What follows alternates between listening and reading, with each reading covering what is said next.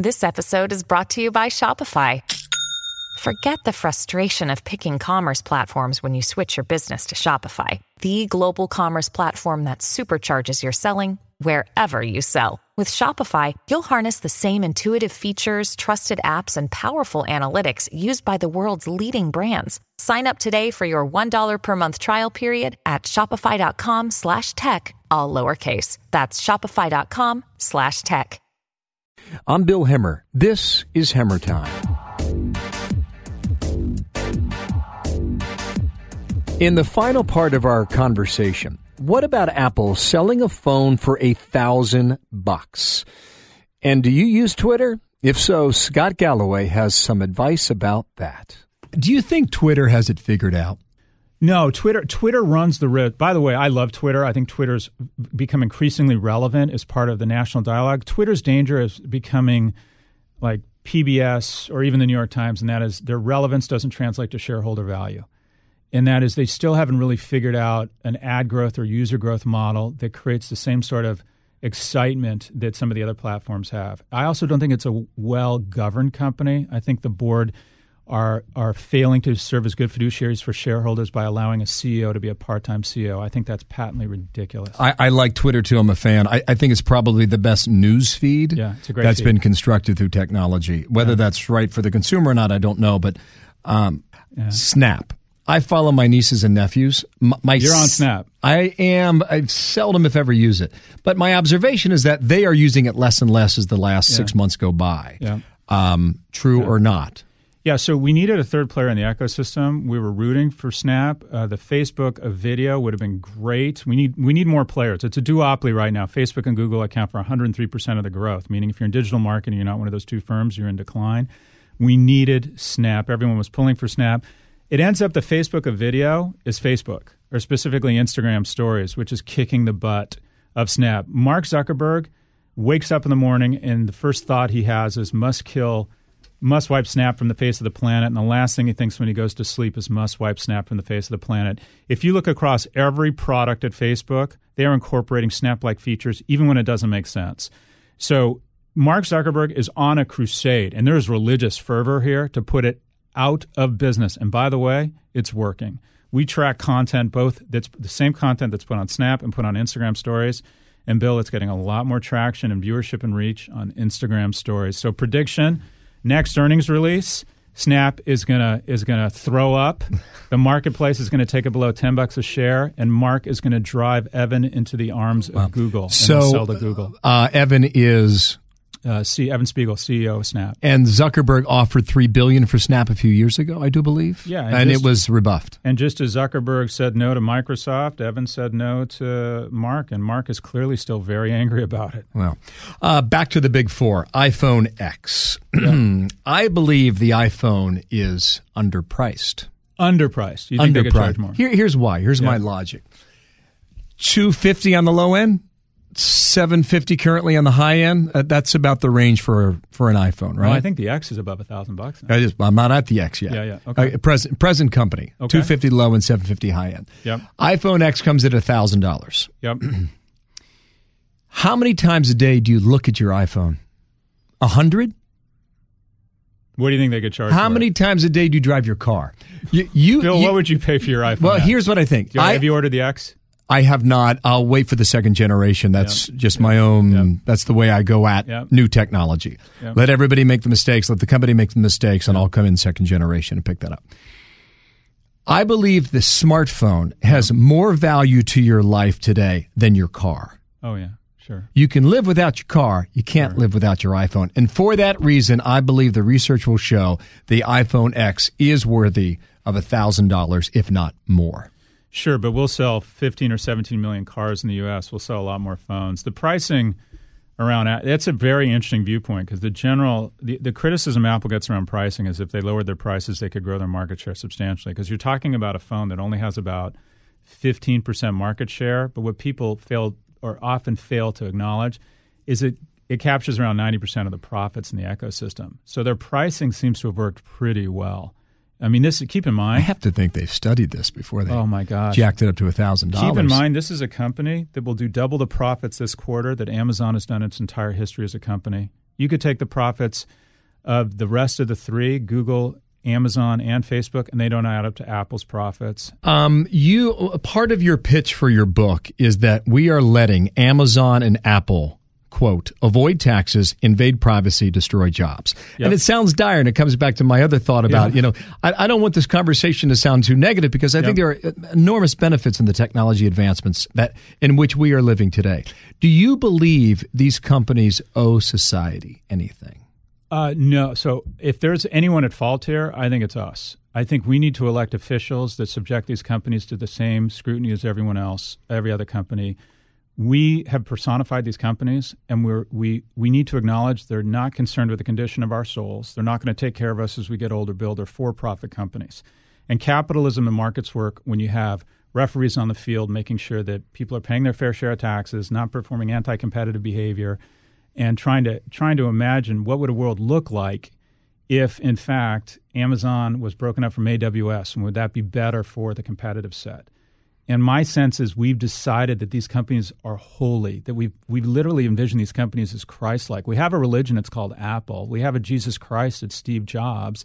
And the new cross isn't the iPhone X. It should be called the iPhone cross. A terrorist can use an iPhone to kill 13 people, and the FBI understandably would really like into that iPhone, and they get a court order to go into that iPhone, and the American public supports Apple saying, no, we don't want you in this iPhone. If your spouse or your girlfriend doesn't show up tonight, they'll get a court order to go into your computer, get into your home. If you're suspected of a DUI on your drive tonight, you can be strapped to a chair and have bodily fluid taken against your will, but for some reason, don't go into the iPhone. Wow. Wow. When you teach your students at New York University, how or what is your message to them as they get ready to embark in a future in which all this technology is all around them? So I believe that the second year of business school, the first year of business school is this extraordinary high ROI process where we take kids and we take them from making $70,000 a year to $110,000 in the marketplace with management, accounting, finance, marketing. I think the second year should be focused on these four companies. I think to understand these four companies is to understand our economy. If you really understand Apple, Facebook, Amazon, and Google, you understand the intersection between technology, innovation, media, information services, retail. I can get those kids jobs all day long. If I call, I don't care who it is, P&G, LVMH, or Ford, and I say I have people who really understand these four companies and how they operate in our ecosystem, I just don't think those companies are going to say we're not interested in those skills. So the first thing I tell my kids is you really need to understand these companies, their heritage, their history, how they operate, how they've garnered so much currency, affection, and how they've created so much stakeholder value. I think these companies are to be admired and studied. And that's the first half of the book. I have a couple more questions, and then I'm going to do 22 questions rapid fire, because I think oftentimes we can learn a lot, just from like what you're reading and what movies you recommend and all that. So that's coming up here. How possible is it, as we give all this heaping praise on these companies, that we are just in a bubble? Is it a bubble or is it real? When you say a bubble, do you mean are the stocks are inflated, or that we are just speaking to ourselves? Could be the stock, could be the value of the technology in our lives. I think I would vote that it is not a bubble on either count. Yeah. So your belief around whether we're in a bubble or not is largely your political views. I can just tell you where I am. I'm 90% in cash. I think markets are cyclical, and we've been on a 10-year bull market run, which just makes me scared. These companies, we could have a crash tomorrow, and these companies would go down, but they'd recover really quickly because, as you said, people will probably give up lunch or buying.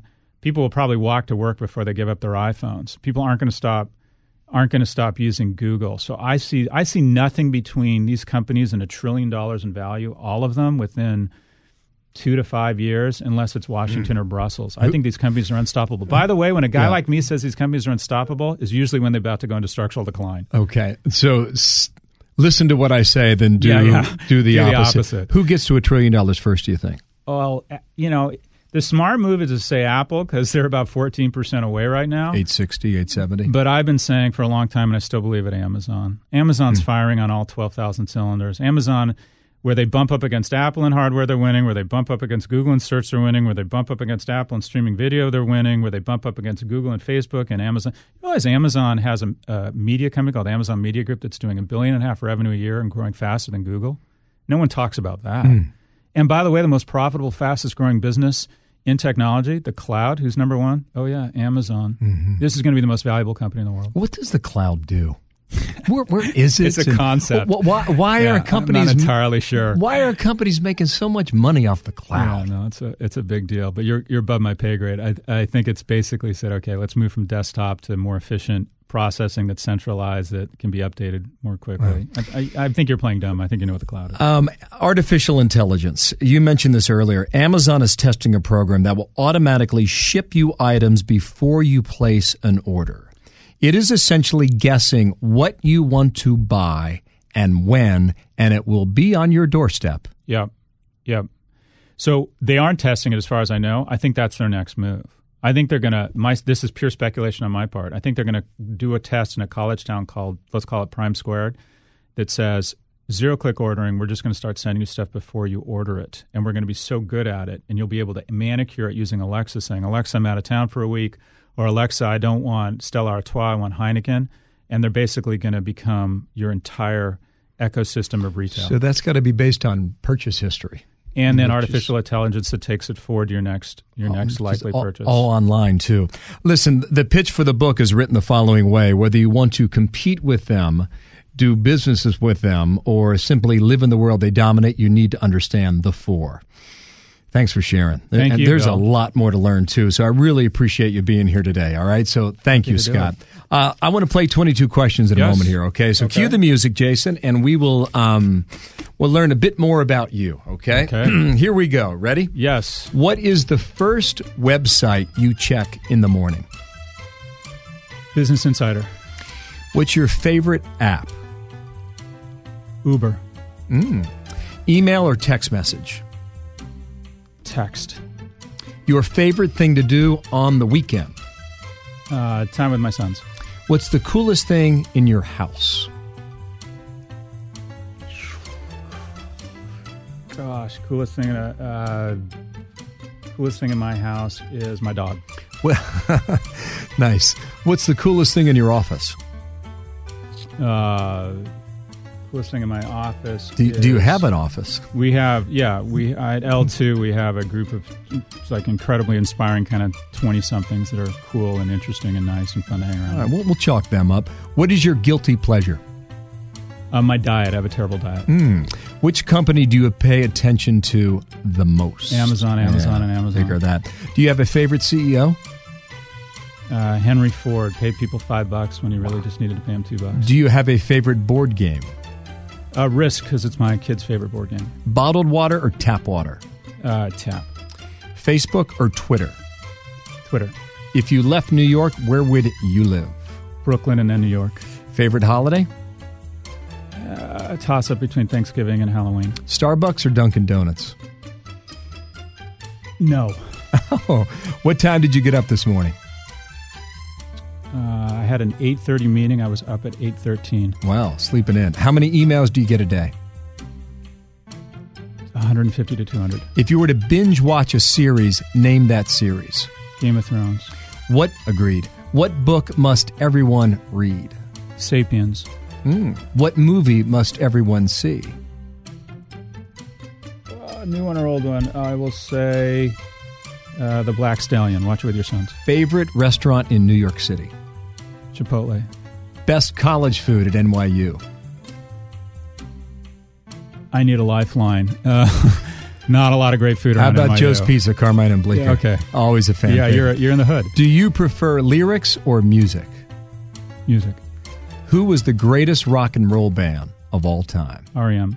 There we go. Scott Galloway, great to have you. The book is called The Four: The Hidden DNA of Amazon, Apple, Facebook, and Google. Well done. Thank you, sir. Thanks for having me. Pleasure meeting you. Likewise, Bill. I'm Bill Hemmer. This is Hemmer Time.